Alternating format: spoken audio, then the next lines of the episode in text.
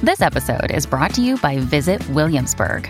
In Williamsburg, Virginia, there's never too much of a good thing. Whether you're a foodie, a golfer, a history buff, a shopaholic, an outdoor enthusiast, or a thrill seeker, you'll find what you came for here and more. So ask yourself, what is it you want? Discover Williamsburg and plan your trip at visitwilliamsburg.com.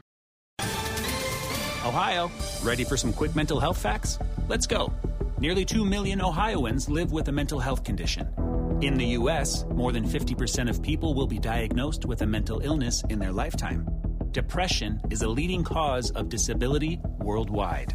So, why are some of us still stigmatizing people living with a mental health condition when we know all of this? Let's listen to the facts and beat the stigma. Ohio, challenge what you know about mental health at beatthestigma.org. Then there's also the component of like blaming our missteps on a mental illness, and I don't accept that. Having a mental illness does mean that we're going to have certain difficulties, but that doesn't mean that other people have to bear the brunt. We're still responsible.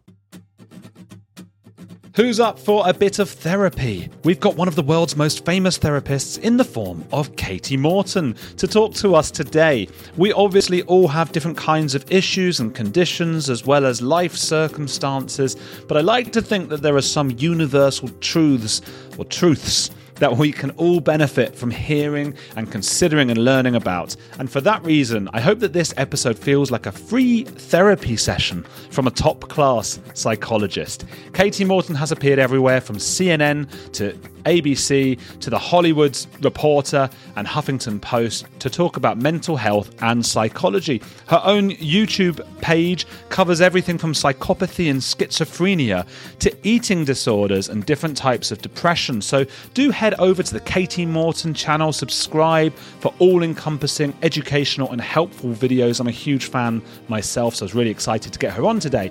We talked today about our own mental health issues, Kati and I, and our own experiences of therapy. Like many therapists, Kati, uh, you know, sees a therapist herself or has seen a therapist at least. Uh, they all see each other. It's incestuous, but uh, I, you know, I've, i went for quite a few years and, and really enjoyed it myself. Um, it was a really nice way to get things off my chest.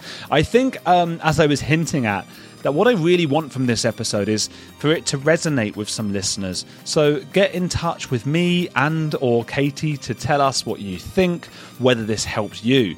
We go into everything from eating disorders and body image issues to the understanding that not everything is everyone else's fault.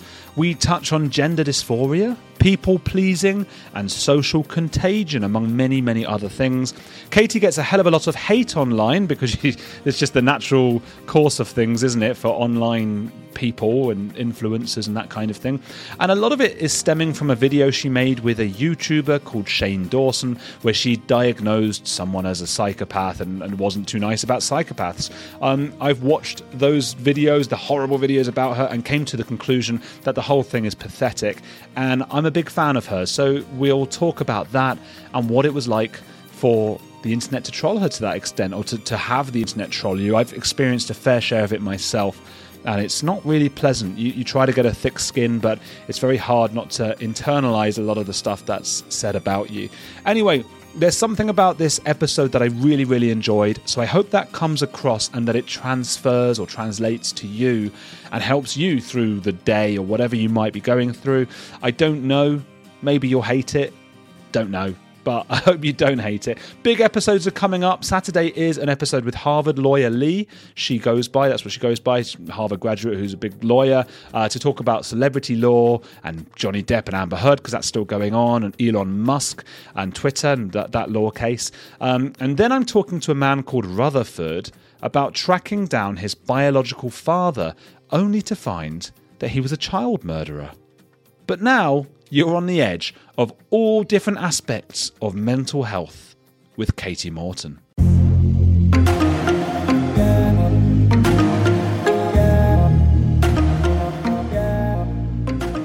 Kati Morton, tell me a little bit about yourself and your background. Yeah, I'm a licensed marriage and family therapist, and I've been creating educational mental health content online since 2011. So definitely old time creator. Is it still fun to create? Yeah, it's it's definitely different, but it's still fun. I think back in the day when I first started the channel, like people, it wasn't a job. I know that sounds weird and it's hard for people to remember because it was so long ago, but we couldn't make thumbnails. AdSense wasn't a thing. Like they had just released, I think the like uh partner program and they like let 10 creators in. Like I know this is like way back in the day. And so there was just no it was it wasn't something I thought that would ever be what it is now. It was essentially something that uh, my husband and I did as just a way for me to educate people so that people understood eating disorders. That was like the initial I mean the first like 50 videos are just eating disorder based. That's interesting. How common do you think, and we'll get on to eating disorder disorders in particular, how common do you think mental health issues are? I mean, tens of thousands of people will listen to this, sometimes in the hundreds of thousands. How many of them will be listening right now going, oh God, this is, this is me? I mean, statistically speaking, they say one in four, but I'd argue with the pandemic and just the last two years of chaos, if it's like a nice way to put it, I think all of us have had a tough time. I honestly think, especially now, I've heard from a lot of members of my community and other people online, other content creators that we're feeling burnt out. I feel I'm feeling that. I think just because of the stress of the world, plus the fact that our jobs weren't impacted, which I know sounds weird. Like, oh, your job wasn't impacted. You shouldn't be stressed out. But we didn't get any breaks. Like, Sean and I just booked a vacation in October, and I haven't taken a vacation in over a year. And that's not, I'm not practicing what I preach. So I apologize. Well, the thing is, then you do when you're. I mean, this is how it is for me. I've just been away for a few weeks, and uh, with my with my in laws and everything like that, and came back and it's just even more stressful. So you do take a vacation, and then particularly when you're making your own videos, and anyone who's a freelancer will, will understand, or even if you're not a freelancer, I suppose you go back to your job in any office, it's like, oh my god, I've got so much to catch up on, right? Yeah, you have like thousands of emails. I really, I was. It's funny you say that because I was just talking on a live stream with my community about this, and I really think we need to change the way that organizations, companies as a whole manage vacation. Um, Brad Feld is a, a, gentleman. He's in the venture capitalist realm, not a content creator, but he does something we don't all have the luxury of doing, but it's just something to think about. He calls it inbox zero, where when he gets back from vacation, he deletes everything and starts over. And in his away message, he lets people know he's like, I'm going to be gone until, you know, let's say August 26th so if you want to get a hold of me, your best bet is to email me on the 26th because I'm deleting everything before that.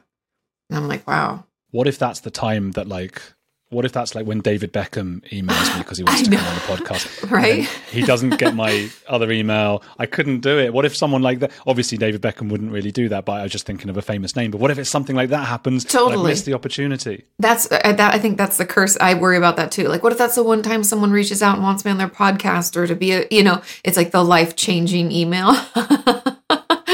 but we all know that like 99% of them are not life changing. See, for me, it's not the emails. I don't mind emails, maybe because I'm not probably not getting as many as you are yet. Um, so the emails I can, I don't mind, and I like. For me, it's like, oh god, I've got to do three interviews a week on this podcast. So if I'm going away for three weeks, that means I've got to do like five or six for a few weeks, and then when I come back, I'm like behind, and oh my god, and it's so stressful. I've got to get it all done, and I've got to go on other people's podcasts.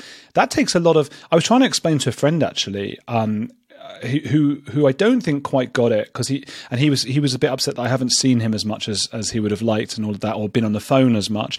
And I was like you don't when you do these interviews it takes like or at least for me it takes all of my emotional energy and it's I very much enjoy doing it but when I get off the last thing I can think of doing is then looking at my phone and then talking to friends or having an hour long catch up with a friend right? 100% I'm the same. I know some people I'm not an extrovert in that way where people get energized I get depleted like you and it, again it's not that I don't enjoy it. It's just that it takes a lot because I I emotionally have to show up, right? I have to be fully present and that's exhausting for me. Um and yeah, I mean I have friends that wish that I would see them more often too and you know, people I feel like people who aren't in the creative space maybe don't understand what it's like to create even I think a lot of viewers and people, even in my community, probably don't quite get what it takes to create a video or what it takes to create a podcast because it looks so easy when it's all shiny and finished, you know? Um, but something that I am practicing this year when we take vacations, I'm just going dark online so that I'm not doing extra leading up to it because I used to do that too, where like we'd take two weeks off. So instead of putting out one video a week, we'd be prepared like we're doing two. And then it's like, then when I'm on vacation too, I'm releasing things and making sure it's shared and it's really not a break. And so I really need to take a break. Yeah, no, I know that feeling, and you just go, ah, and I'm sure again, I, I wouldn't want people listening to be thinking like we're we're suggesting we're the only ones, because of course everybody has their own really stressful work life in particular, but also their social life. You touched on um, um, extroverts and introverts there, and I'm always really interested in that because uh, the the definitions, at least for lay people who don't who don't really know how to use those terms, seems to be changing because it used to be I used to imagine myself as an extrovert because I love talking and I have these big conversations and I'm very energetic in them. Uh, but that's not what it really means, is it? No, it, that's not what it means at all. And, and, honestly, the thing that I think a lot of people misunderstand is we're not an introvert or an extrovert. It's like a spectrum. And most people are in the middle and just a slightly one way or the other.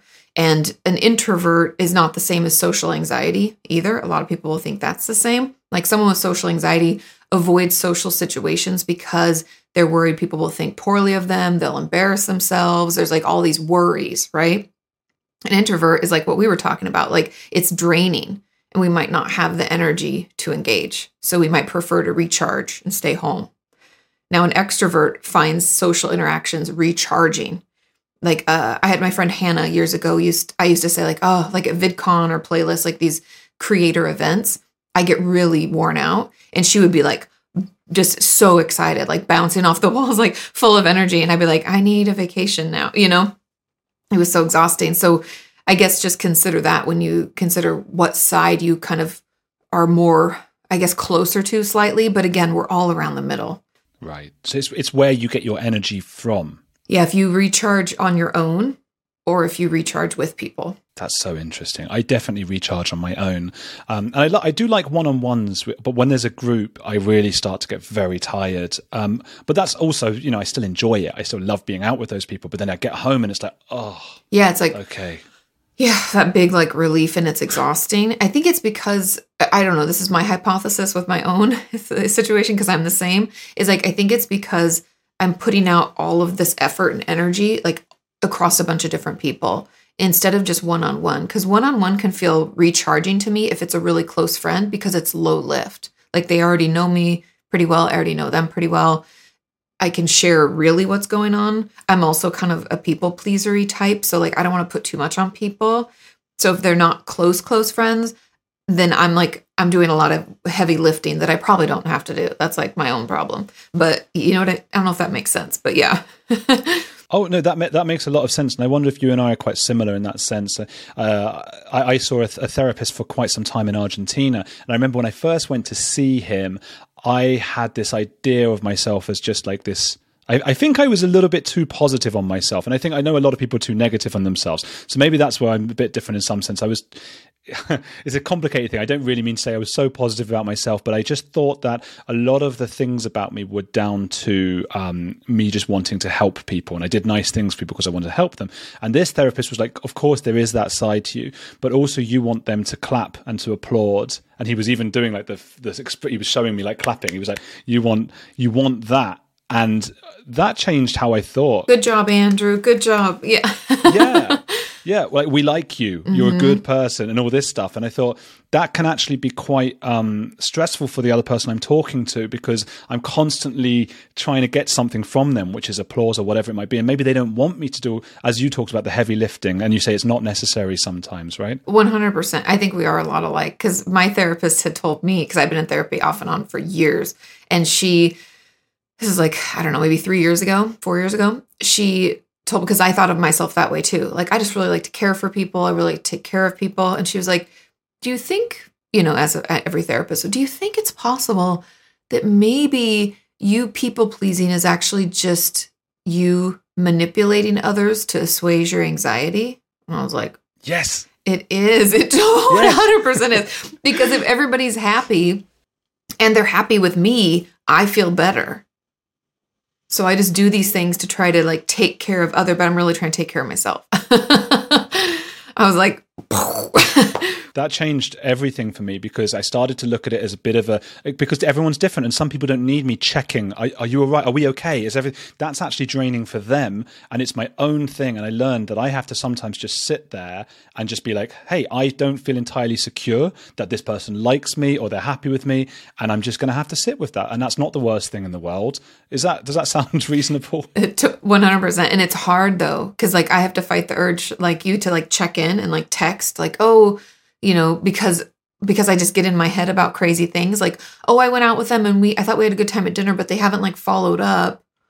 And then I'm like oh maybe I said something that was hurtful. Maybe maybe when I made that joke they didn't think it was funny and it was like you know I can make it into anything that it's not in like go 0 to a 100 in like 5 minutes. And I just have to sit with it and be like it's because I feel insecure and that's that's my problem like i have to figure that out yeah i started and i saw it in family members of mine as well i saw the very same thing and i saw how it can it can drive me mad receiving messages afterwards was that okay the thing i said was that and it's like the thing you said was fine but i don't need to get all the messages so you know and when yeah. you see it from the other side you can see yeah just just chill. Everyone's everything's fine. Like no one's going to hate you for something you said in the party. totally. Whatever. It's just like it's really important for us to be liked, you know, and that's that's hard to accept sometimes, but you know, everybody has their issues and that's what I work on. That's why I always call myself like a recovering people pleaser because for me not to over apologize is a big thing and for me to not check in is a big thing and those are both like wins for me. I'm like, yeah,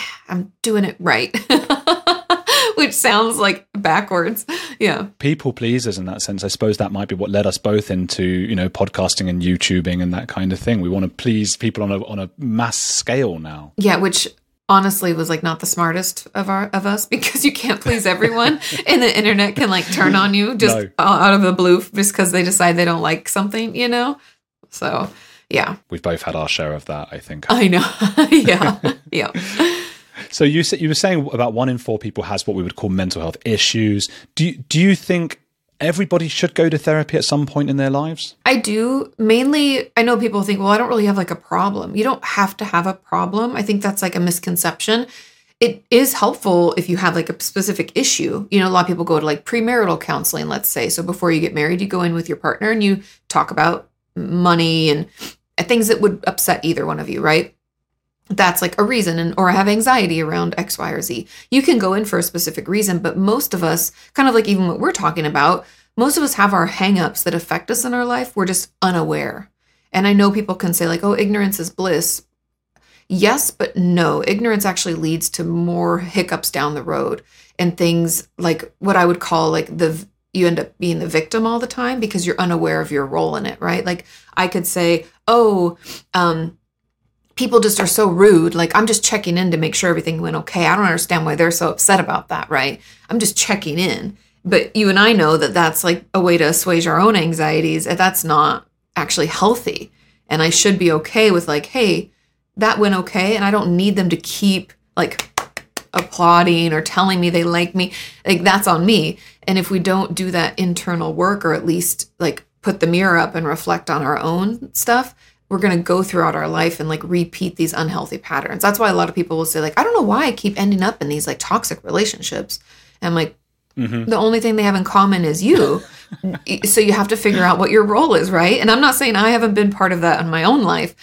I just you have to be aware and therapy brings that awareness. Yeah, I think we all I bet everybody got suddenly in their mind an image of could be a man or a woman whoever it is who constantly is just perennially in in difficult relationships always with and, and sometimes bec- maybe because they're choosing the wrong person or whatever but sometimes there might be something that that that makes their dynamic quite difficult with them but that they don't realize they're doing right? Yeah. Ways that we're attracting others certain people that we're attracted to. I remember i used to um, go to i would take some of my patients when i worked in the hospital program to what's known as like an open aa meeting and that means that people outside of the alcoholics anonymous community can go and this woman stood up and spoke about how I think she was like two years uh, sober. So it was like, you know, her birthday and she got to give a talk. And she had said, you know, I used to be able to walk into a room and pick the most emotionally unavailable person because I didn't believe that I deserved care and I deserved to be paid attention to. And I was like, wow, the insight into your, you know, the work she'd done. right? I'd walk into a room, I'd pick that person, I'd be like, I want to date them. and she's like, and then I would always say to myself, well, why are they such a jerk or a dick? Why aren't they paying attention? And she's like, because you picked somebody who wasn't available. Like you're trying to force, you know, and I know that's a very obvious and clearly she'd done two, at least two years of deep work. But it's true. We we have these patterns, these things that we do, and we can try to blame other people and say, like, well, you know, my friends are always such jerks. They never show up for me in the way that I want. Well, could we instead ask, like, am I communicating my needs? Am I picking people who actually are what I'm wanting and needing? Or is it this pattern of people that are unavailable or people who treat me the way that maybe my parents treated me? Or, you know what I mean? Are they just bullies like I used to have in school? We, unfortunately, it's fortunate, but unfortunate, our brain tends to go towards things that we've already been through, like things that are comfortable, things that we were used to seeing. That can be like patterns of behavior, things people say. And it does that because A, it's used to it, and B, it's giving us another chance to change the outcome. But if we don't change, then the outcome won't change. And so it's like we keep our brains like, hey, this will happen differently. It'll get better. and then we just like keep doing the same thing. And it's like, no, it doesn't get better. hey, it's Andrew. If you're enjoying Heretics, there's another podcast I want to recommend to you, especially if climate change, global conflicts, and an upcoming election are making you feel like we're on the brink of disaster. What Could Go Right is hosted by Progress Network founder Zachary Karabell and executive director Emma Varvaloucas.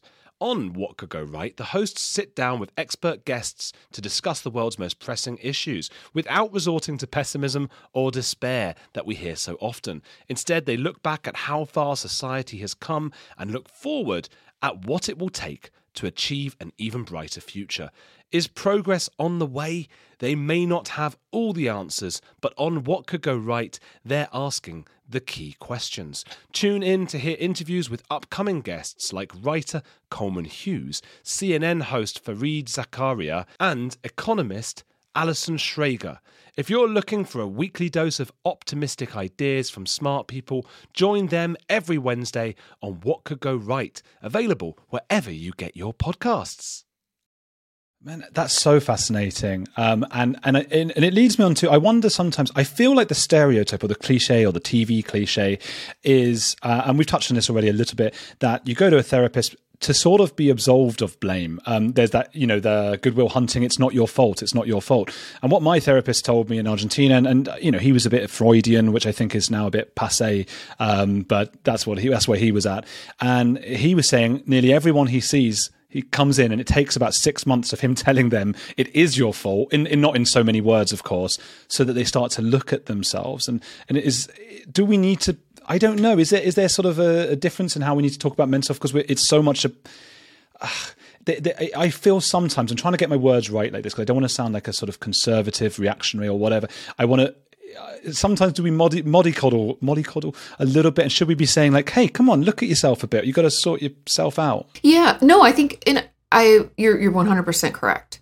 It does take us a while because the way that I like to think of it, maybe not like it's your fault, because the finger pointing and the fault like blaming or shaming never gets us anywhere. But I like to think of it like my therapist always says, like cleaning your side of the street.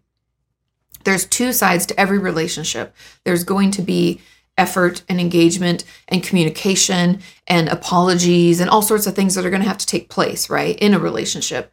And you can't take responsibility, the people pleaser, we can't take responsibility for the whole street because we can't clean their side of the street.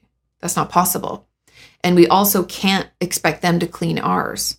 And so I think in every therapeutic process or therapeutic relationship, there's the realization of what is your side of the street because again and not to get too like therapisty, you know in our heads about it but we often don't know what we're responsible for because we didn't grow up with emotionally intelligent parents. It honestly you know our parents do the best they can and they might not have thought about it this way or they might not be comfortable with their own emotions enough to tell us it's okay to feel this way or that way. And so we spend our whole lives, you know, just trying to manage what we can, not realizing, hey, I guess I should have told that person. I didn't really like it when they called me that nickname. I don't go by that. I go, you know, silly things that like get at us and us not being free or feeling okay to communicate and and hold ourselves responsible for our role. Does that make sense? I feel like I might have got off topic. No, no, it's exactly on topic. Which which leads me on, I suppose, to you know how do you raise uh, children? What advice would you give to people? What I mean, one thing that I heard, for example, that I quite like the idea of, and I can't remember who's wrote this, but it, that that it's it's best rather than to praise your children for what they've done, uh, praise them for the work they put into it. That's is that a good thing? Yeah, like not just it shouldn't be just outcome based. It shouldn't be like oh you got an A plus or oh you got a hundred percent. You know, it should be you put in a lot of work and look at it, it I think you can also, I don't really believe you can't say like, but good job, you got 100%. Like you can still praise that, but you also should acknowledge the work done because there are going to be situations, I think we've all been in those where you can put in all the work, but it, it you don't get that 100% or, you know what I mean? You might still get a B, but for you, a B is great, right? Because everybody's different. Um, I definitely think that. I think a huge thing that parents can do is acknowledging and expressing their emotions to their children and letting them know that it's okay to feel that kind of way. And I think the most common thing that we tend to do with kids is like, um, oh, don't cry. You know, we try to like appease and instead of just allowing them to experience it and saying, well, what happened? You seem really sad. Are you sad? You know, and that teaches children to acknowledge what the emotion is, communicate about it, and know that it's accepted versus you know you know I, not that people say this as much anymore thank god but like boys don't cry or like brush it off you know get up. Like i was told that. I grew up in the country so it was a very rough and tumble kid. I have the scars on my knees and elbows to prove it you know? And it was always like just get up we'll wash it out. You're no big no big deal. Versus like that had to hurt. Well let's go inside let's take care of that you know? It that kind of acknowledgement and acceptance of a range of emotions even anger you know I think parents need to learn how to apologize to their children when they lose their temper because being a parent, I mean, I don't have kids, but it is very, I can't Im- imagine a more trying job, right? You're sleep deprived, they ask a lot from you. And so you're going to snap. But when you do, it's important that you come back to your child and you say, I'm so sorry, you know, mom or dad, I got angry. And that, that's because I didn't get enough sleep and I shouldn't have taken it out on you, you know? And I think, again, just that acknowledgement of emotion the acceptance of it is what we're really lacking. I think one of your most popular, or some of your most popular videos, about emotionally unavailable mothers, which is again sort of chimes with what you're uh, you're saying. And I wonder if that's also, you know, why that's so popular uh, as, as a video, why so many people have gone to click on that, and and because they must be experiencing something like that themselves. Um, and maybe if it's a little unfair on some mothers because I guess it's the stereotype that the mothers are so loving and that maybe the, the, the dads are getting away with being a bit uh, emotionally distant, right? Yeah, I mean, I think traditionally, yeah, dads don't have to show up emotionally. Women stereotypically tend to be what I call like the emotional Sherpas of the family. They like carry the weight, you know. And if our mother, and again, emotionally absent is interesting because it looks good on paper so our life will look fine, right? We have a house, our parents fed us, we were clothed, we were probably put in a good school, helped they helped with homework, all sorts of stuff like that. But what they didn't do was kind of what I'm talking about is like that showing up with emotion and asking how your day was and actually caring and listening and following up. And when we seem upset, even if we're a teenager and we're like, get out of my room, they're like, well, I'm here if you need me. Like, and actually being there. I think a lot of again parents did don't aren't comfortable with their own emotions therefore they don't know how to help their child with them. And then we grow up thinking that we're too much that we're not like lovable that and we can feel misunderstood or it, it can cause a lot of anxieties essentially. And so i think that's it's way more common than we probably realize because again i think people assume like quote unquote bad parents means i was neglected like not fed not clean didn't have a, a steady or stable home life. You know, we think of those things versus the like when you had a bad day, did you feel like your parents showed up for you? You know, when you went through that first breakup, did you feel like you could at least talk to them a little bit? You know, and usually the answer is no. And I think that's why people are feeling that.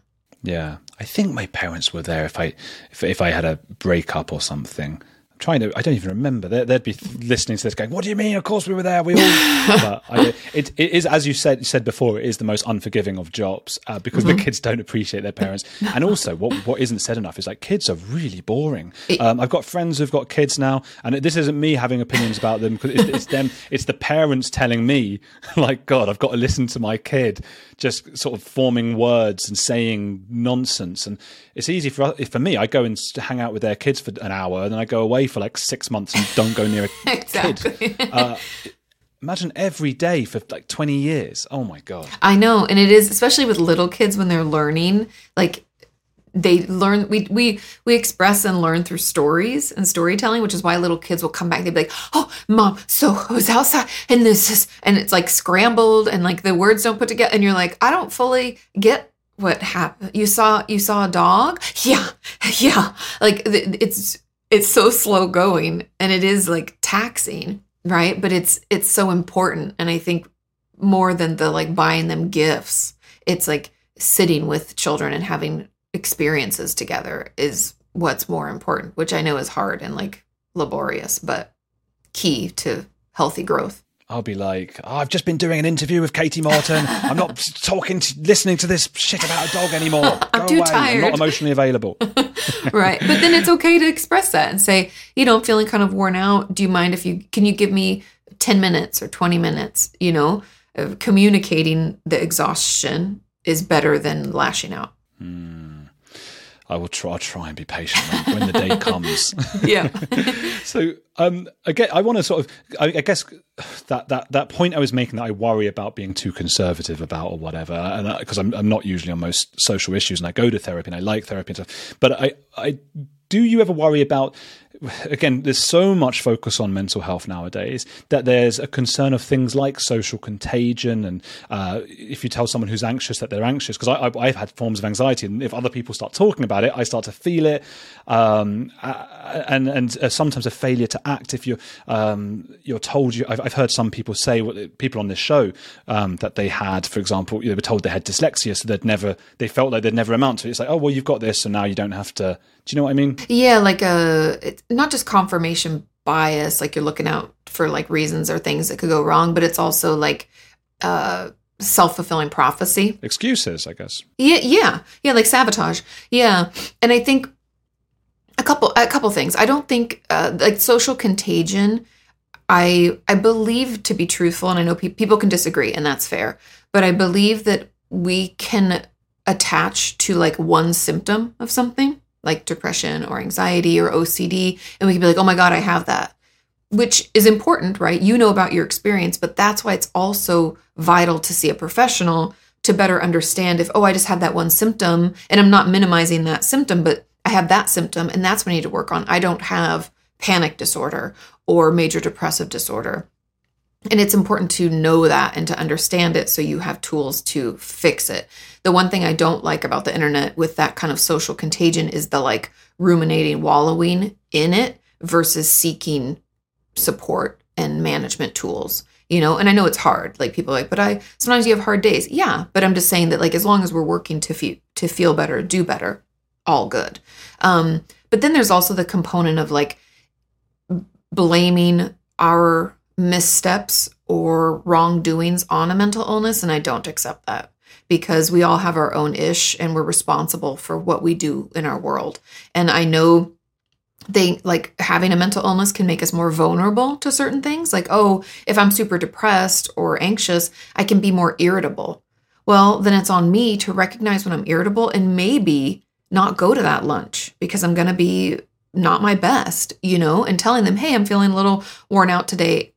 I can't come. It's not going to be good for anybody. being honest about that because having a mental illness does mean that we're going to have these certain difficulties, but that doesn't mean that other people have to bear the brunt of whatever that is we're still responsible yeah i like that and I, it's something again i'm having to sort of work through myself to an extent and and you know I, nothing so bad you know I, I, know people have really bad stuff going on so but that kind of anxiety and i remember i said to a friend recently i didn't want to go on his stag do which i think i think you do you say stag do or bachelor party bachelor but i know what stag is i have a bachelorette this weekend actually that i'm going to oh well i hope I hope you enjoy it. Um, they can be enjoyable, right?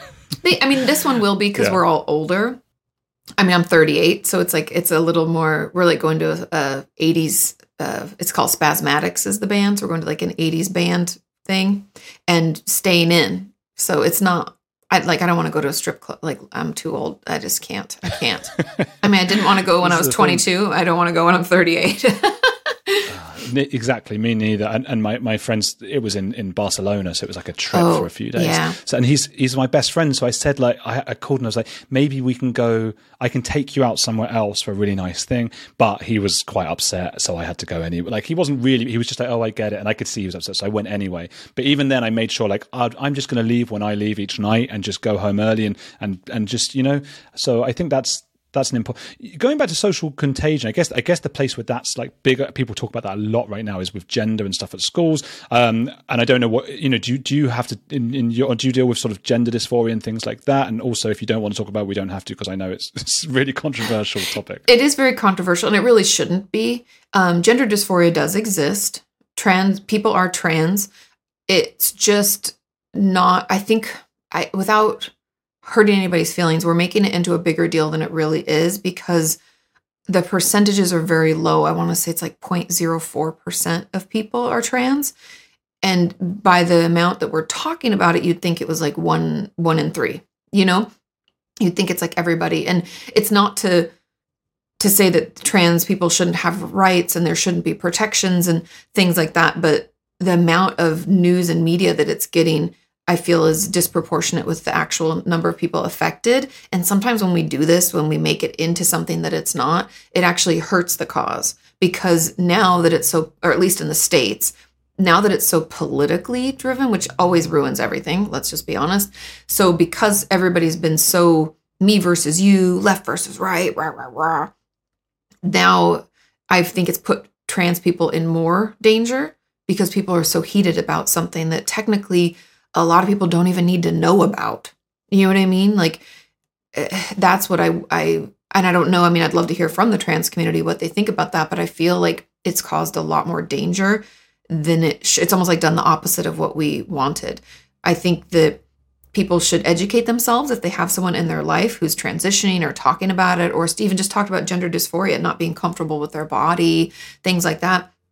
We should educate ourselves, and there should be educational content available, but it shouldn't be so raw in your face all the time. yeah that happens so often though doesn't it there's like Yeah. a key issue and it becomes politicized and you know i think abortion started that way as well Mm-hmm. uh, jon ronson a journalist who came on here he talked about the how that started in the states because conservatives didn't care about abortion but they suddenly did because of a variety of reasons apparently it's not even mentioned in the bible i think i'm not sure It's not that I know of. I mean, I was raised in the church. I don't attend anymore. Like once I could leave, I was like, bye. Um, but you know, to each their own. But I, I think that there are a lot of things that people get whipped into a frenzy about. The one thing that I think is interesting is like with COVID, for instance, fear is an incredible motivator for us. We're, our nervous system is wired to seek out threat and prepare us, like ready us, like fight, flight, freeze, right? What can I do? And so the whole, I mean, I don't know if you recall this, but in the States, Trump was in office and was rushing to get a vaccine ready. And the the people on the left were like, I'm not taking any vaccine that Trump is a part of, as if he's like a scientist in the lab, like mixing it. I don't know. But people were like, I'm not taking it. Then he got he didn't win the election. Biden's in office. The vaccine comes out because of all of that work, whether people want to admit it or not. You know, that was during the Trump administration. Things were rolling out, and then then the left was like telling the right, "You need to get the vaccine." It was such a weird like. Why does that have anything to do with anything? Why wouldn't you just be like? I, and that's that's where I feel again the, the politicizing of things always ruins it. And can't we just all agree? Yes, we totally are. And it's the me versus you. And that fear, right? That fear of like, oh my God, I could die or someone in my family could die turned people against each other. It was crazy. And I still look back on that and I'm like, wow, there's so many like interesting sociological learnings from the last two years because that will never make sense to me. You know, Uh, why would a vaccine have anything to do with anybody other than, hey, I can protect myself? Do I want to do that? I'll do that. Uh, You know? Yeah, look, we're not immune to to, to use to use a, a, a word that related to that. We're not immune from that. And I mean, I I know that I I turned from this sort of uh, maybe a liberal or centre left guy into the, like a l- anti-mask lunatic. I was a lunatic, just going around like I'm not wearing a mask. I'm not wearing a mask. Even though, and I've got a friend who's a doctor and he works in like lung things, and he was saying to me like, we probably should. He was like, it's n- it's not as effective as you might like it to be, but it's it's you should wear it. It is effective. And I was like, yeah, but it annoys me that other people aren't admitting that it's annoying to wear it. Yeah. That's what it was. I felt like if everyone could admit we have to wear it, but it's annoying, I'd go, okay, maybe I'll put it on then, you know? Oh yeah, we turn into petulant children, right? Because nobody likes to be told what to do. Yeah. I'm an adult. I make my own decisions. God damn it! I'm not doing it 100. percent And I mean, even I, uh, Sean and I at the time lived in Santa Monica in California, and people were crazy about mask wearing. And I'm fine. I'm fine with whatever people are comfortable with. That's I'm not arguing it's effective or ineffective. But we were walking mm-hmm. outside, not near anybody, and a guy half a block down turned around the corner and screamed at us, "Cover your faces for fuck's sake!" I mean, he was just so mad, and we were like, Jesus criminy. We're outside. We're not near you. If you want us to walk six feet away, we will. But it was, so, mm-hmm. and I was like, wow, people are so scared. Like, and that's what's happening. Do you think it might be something about your your faces? Maybe, maybe he was like, hideous, cover it. Get rid of that. Why are you outside? You should stay inside only. I'm obviously joking, but I think my mind would go there about myself. I don't know. Oh, funny.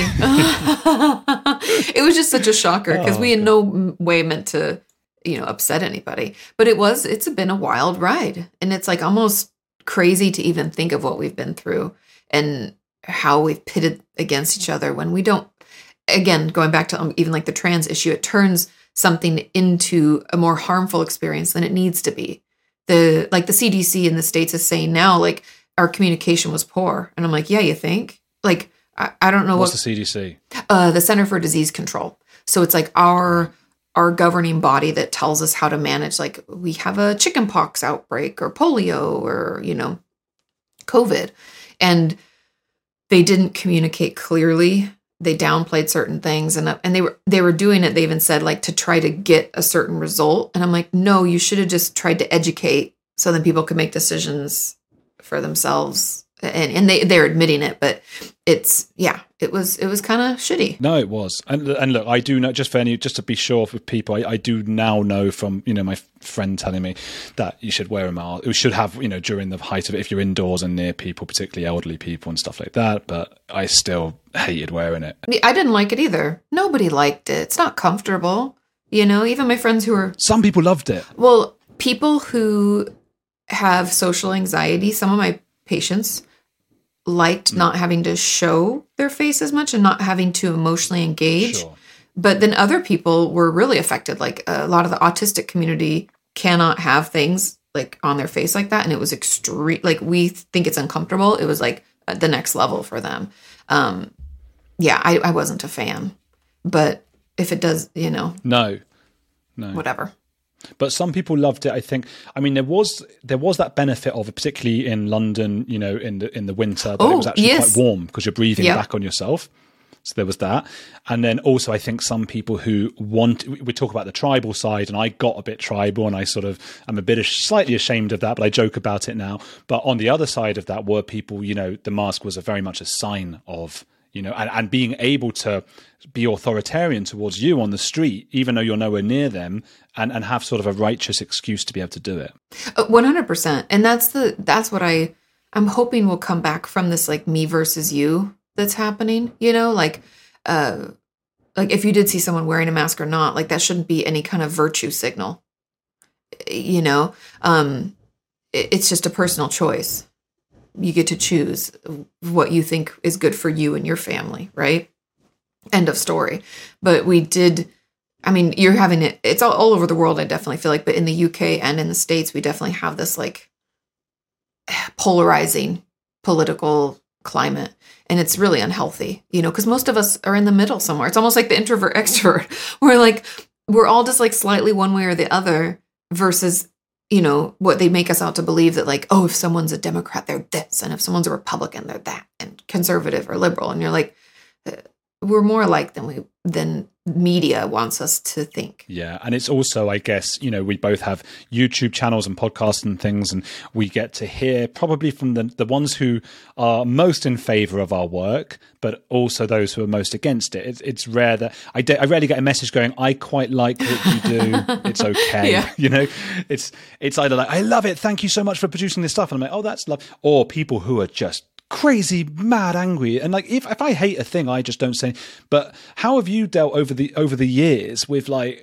you know because you've had quite a lot of flack for uh, there was a particular time of course on online. Uh, Shane Dawson, yeah, yeah. with shane dawson you were talking about you know s- psychopathy i think and it, the whole world lost its mind with you. I mean, it's I, I it's still so silly to me. And Shane and I've talked about it over and over again because we were like, it was such a shocker. We honestly didn't see it coming. There's even a video we created that will never see the light of day of us being like, "Wow, we did some good," and it was nice. You know, it's so it's almost hilarious. Like maybe in a couple years we'll release it randomly just for shits and giggles because it's so ridiculous. Um, but people were mad that, at least from my understanding, that I described people who have antisocial personality disorder, which is someone who's a sociopath, as like you can feel them because it, feels weird to be around someone, feels kind of icky. I use the word icky. People really didn't like that, but it does feel that way when someone has no empathy for other people, when they essentially don't care. And I think what I learned through that is that it's really difficult for those of us with empathy to even imagine what it would be like to feel that way because they felt bad for sociopaths and they thought it was bad of me as a mental health professional to talk poorly about people who harm others and don't give any shits about it. It was very interesting. I'll never get it, but I, essentially the way that I dealt with it, first of all, those people don't know me and they can think what they want. You know, that's fine. Um I it was hard. It was it was I like I don't I don't do what I do. Like I don't want to be famous. I'm not trying to be an actress or like there's no end goal here in this like I don't know. And so it was really hard cuz like my whole goal is just to educate people. And I was just I was reading from the DSM too, which is kind of funny that people were like mad about that. Well, can I just just intervene just just to say, if you did have those sort of aspirations to not be an actress, but to be a, a, a well-known, acclaimed therapist or whatever it might be, wh- why should that be? Why shouldn't you want that? Why why should you now be attacked because you want to be recognized for what you do? I guess that's it's just me because people like to pull people down. Like if they think they're getting too high, like that's what I think happens to Shane all the time is he gets too popular, and then people have to like uh, try to belittle him or or bring up stuff from a long time ago and try to make it into this big conspiracy. And I don't know what it is about people not being able to be excited for someone else's success. Like I I get excited when people that I know in my life are doing well and people are creating good content like you. That's awesome. I should be stoked for you. I should be excited. That's great. Other people putting good things out there. Why wouldn't I want that? You know, like it, I don't know what there is this feeling of like if you're doing well, that takes from me. I don't know why that would ever happen. there's a distrust i think around like an ulterior motive people think you have so when i i uh, on tiktok i started a tiktok recently and i put up a clip that was one minute long and i put part one and then i put part two later and part one got a, a few million views somehow and it was great and then all the comments loads of comments were like why don't you do it just as one long video and i knew on tiktok it's not going to do as well so all the accusations were you're just trying to get views and i find that the strangest thing to accuse someone on youtube or tiktok of as if like well what else do you think i'm doing here like do you know how long it takes to do this stuff like of course i want views Do I put it out to get zero views for no one to watch it? Why would I do that? Yeah. There is that weird and I don't quite understand that from like a sociological standpoint why that upsets people. I, I have to hypothesize that it comes from kind of that like you sold out. Do you know like back in the day? I mean, again, I'm a little older, so I, I grew up without the internet, thank God. And when a band would like they were underground, you get to see them at these small venues, you'd be like, yeah. And then they'd like get a record deal and people would be like, you sold out. And I was always like, no, they need to get paid for their craft. like, what do, what do you expect? Um, and that's definitely continued into YouTube. And it, yeah, it's like people get upset about the fact that like we make a living doing this. But I have to say, like in the whole Shane thing, what I realized is that like it says a lot more about the other people than it does about me. because I never put out any content with malicious intent. Like I said, like Shane and I thought we did something good and we we it wasn't there was no like secret it wasn't a secret. We weren't like out to get anybody. It was he thought it'd be cool to educate people about it because he thought there was a lot of misinformation about what it was. And that was really it. And that and I was like, yeah, I can do that. I'll be part of that. Like I look back, I'm like, Kati, you had no idea what you were getting into. but you know, what are you going to do? And the worst part about it, and I, I wonder if these people really are empaths. They, they feel empathy for psychopaths, but then they want to have a go at you. Um, you know, maybe some of them are psychopaths. And if you do have 1% of the population as psychopaths, well, in America, that's what is that, 3.5 million people, all with access to the internet. Yeah. So, I mean, and they would know as well if they've been watching you that you've had your own uh, mental health issues. So that that must have been a really difficult time for you. It was. I mean, to be honest, I didn't get online very much. Like my husband Sean managed all the comments and posting of things because there was probably like a three month period where I just couldn't. And I was just exhausted. I think the first like three weeks or so was the worst. And every once in a while, I'll still get some random comment on TikTok or something. There, well, someone will say something, you know, like, "Aren't you that shitty psychologist?" I'm like, first of all, I'm a therapist, you know, um, but I just, I just uh, completely delete them and block them. I don't really care. If that's what you're here for, just go somewhere else. There's, like you said earlier, you said if I don't like something, I don't leave a comment. Me neither. I just move on. There's so much content. If you don't like me, that's fine. I don't expect everybody to like me, but I do expect like for us to have some sort of like human to human respect that you realize that I'm a human on the other end and I realize you're a human on the other end. Therefore, when people leave shitty comments, I don't comment back like, well, fuck off. You know, I just, I'm like, I just delete it and remove them. Much more passive aggressive. I'm just kidding.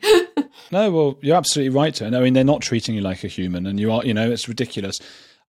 I do want to get on to um, eating disorders and those kinds of things because those are things that I, I, find eating disorders really hard to i suppose any mental health issue that i don't have is hard for me to get my head into because i don't have it and and i have a lot of different ones with eating I, I suppose i can i can empathize with that feeling of, of needing to eat loads but the the one of not eating at all is so because I'm hungry. Can can you describe to me what what that's like in your own experience with that? Yeah, um, when it comes to eating disorders specifically, the thing that everyone needs to remember is that they're coping skills. So, in the same way that you or I might drink more when we have a stressful day, or, oh, it's been a week, I'm going to go get a beer or a cocktail or something, right? Think of it in that way. Or some people will like shop.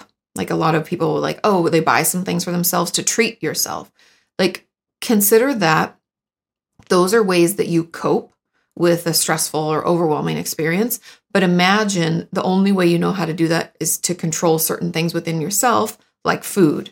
And so people will overeat or undereat really because that gives us something to think about that's not the thing that's really bothering us. So it's essentially one big distraction.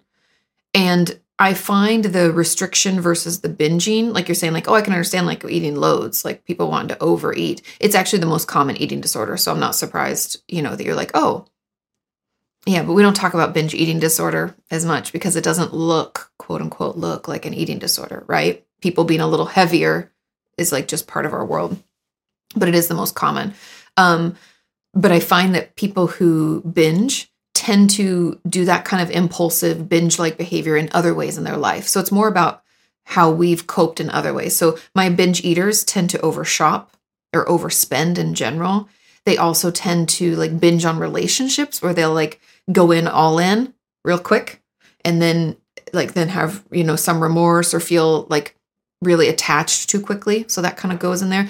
My patients who are more restrictive, so more of the anorexia nervosa kind of type, they tend to restrict themselves in love and affection. So they tend to not have relationships, tend to be more isolated, tend to not want to spend money on themselves, kind of like the opposite of it. And anyway, all in all, for anybody out there who has a tough time understanding what they are and are like, oh, just eat, or like, just don't eat as much, it's not as simple as that. It's actually not about the food, it's about this false sense of control and the fact that that, like, quote unquote, control is a distraction from the real pain, which might be a past trauma, it might be work life stress, it might be unfulfilling relationships. It could be, or all those things. So, how do you help a friend or family member?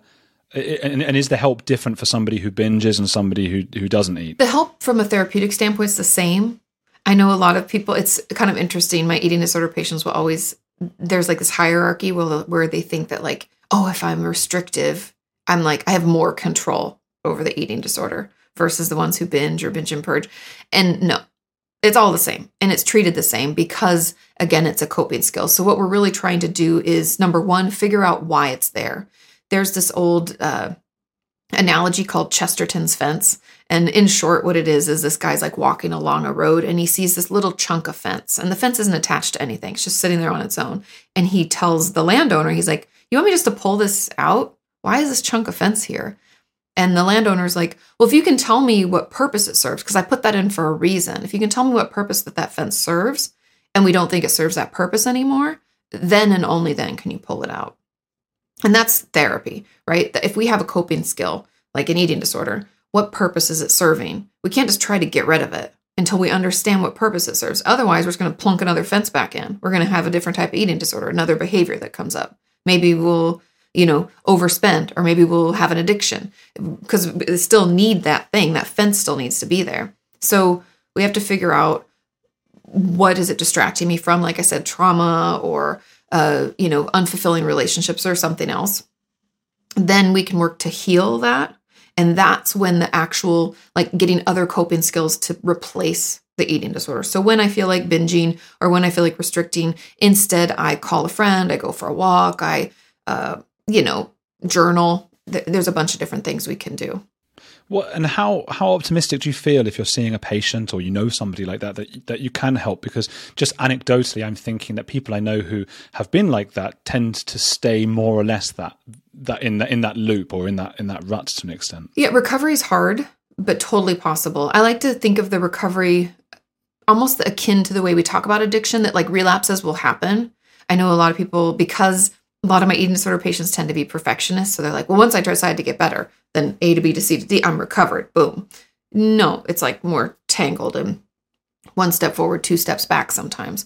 Um, but I do, if the patient has any shred of want to get better, then yes, it can happen. If we're not there yet and we don't want to get rid of it and we can't imagine our life without it and we're not interested, and that doesn't shift even when we realize what purpose it's serving. It might might not be ready for us but when we are ready you can recover 100% i just think that the assumption that once we decide to recover we're all better isn't is something we have to let go of. Relapse happens just like anything. Think of like people who are trying to change behaviors in general. Oh i want to work out more. Oh i want to be more social we know that we like fall off the wagon, right? We like go back into our old ways because it's easier. And it's the same with eating disorder treatment. We'll we'll slip up, but we can get back up and do it again with the right support and the right tools. We can definitely recover. Do you do you feel comfortable, and if not, we can edit it out, talking about your own issues with with uh, body image issues? No, totally. Yeah. Um, yeah, recently I put out a video talking about my own relationship with my body and exercise in particular, and it, I think it's funny because forever people are like, "Oh, you did you have an eating disorder? Is that why you understand eating disorders?" And technically, I didn't, but I I had that thought process. Like, I think I understand how how it how we operate when we're trying to do that. And for me, um, a couple of things. I mean, when I was in high school, um, for a little period of time my parents were having like a difficult time in their relationship and we started therapy. That's how actually i started my own therapy process at the age of 15 and it felt my friends parents were getting divorced and i was terrified that my parents were going to get divorced. They ended up not but it, felt very oh, wow. out of control. And that i was also a perfectionist a people pleaser. Uh, looking back i definitely had anxiety and it wasn't really treated. And so i would run.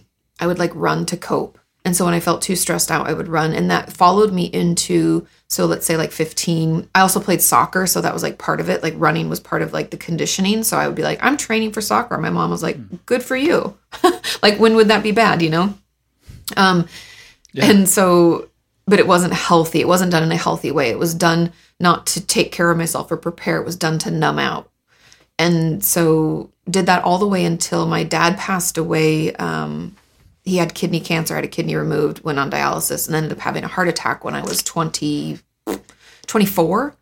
oh my god, I'm sorry to hear that. Yeah, it was.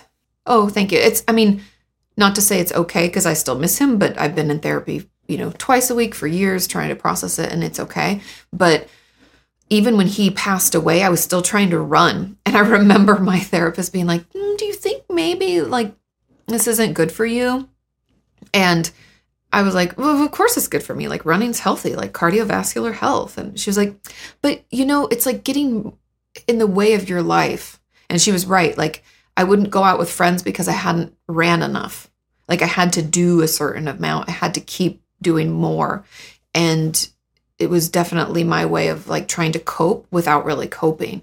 And and I mean, even being a person in this world, I could say a woman, but I think it's a person like being acutely aware of like how you look and what people think. Again like that people pleaser i think gets into like we want people to like us. We want to look presentable. We want and that definitely fed into the need to like stay a certain size and you know all of that. And yeah so it wasn't until i was probably like 24 25 that i stopped and if you see me running now it's because someone's chasing me so call the police but i would never you would never catch me running anymore You must have, and, and this sounds facetious, but I don't mean it that way at all. I really mean the question. When you must have really related to Forrest Gump because he is dealing with emotions in the same way by He was trying to cope. which I didn't, I couldn't relate to in the same way that it must have affected you. That film. Yeah, it's funny. I don't know if I realized it when I first watched the film, but since uh, people have talked about it, and I'm like, oh yeah, yeah, it was because he was he didn't know what else to do. He just started running, and I think a lot of times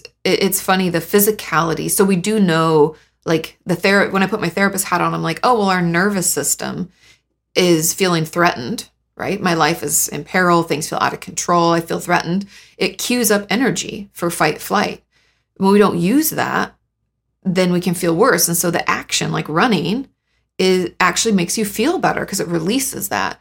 But the thing that it's missing is like that emotional component. And so that, I think that's why a lot of us can feel compelled to exercise, you know, when we when we're feeling stressed. And it is a good stress reliever. I don't want people to think like, oh, you can't moderately exercise.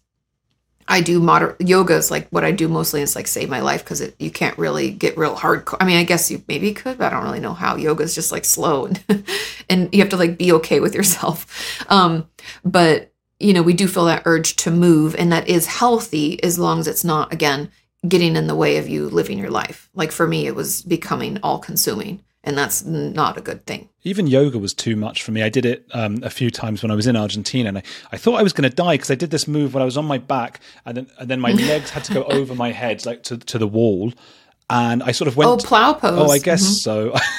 it was too much, and I was sort of crushing my lungs, but I had lost balance, so I couldn't then get back up, and I was going. "Argh!" And I think my girlfriend thought I was joking, and eventually they sort of pushed me over, and I was like, ah, like I'm so unfit. So you know, dangerous.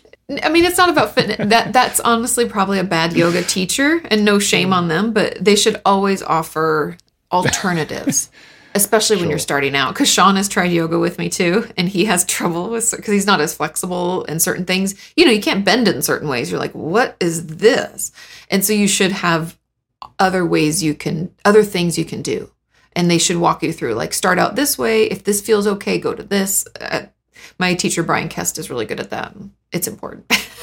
so you don't have that moment of like, oh, I think my teacher was fine. I, it's just that I'm I she underestimated. She'd never come up against something as immobile and inflexible as as me. I was a I was a challenge. Um, where should we send people? Obviously, to your YouTube channel. Is like where do you want to send people to go and have a look? Oh yeah, if they're interested in mental health educational content, I too have a podcast called Ask Kati Anything where I answer audience questions every Thursday. And then on YouTube, Kati Morton is my channel. I release a video every um, Tuesday, and obviously TikTok, Instagram for any kind of short video content. Oh, well, everybody should go check it out. I'm a subscriber. I love what Kati does. Um, thank you, Kati, for being on the edge. Yeah, thanks for having me.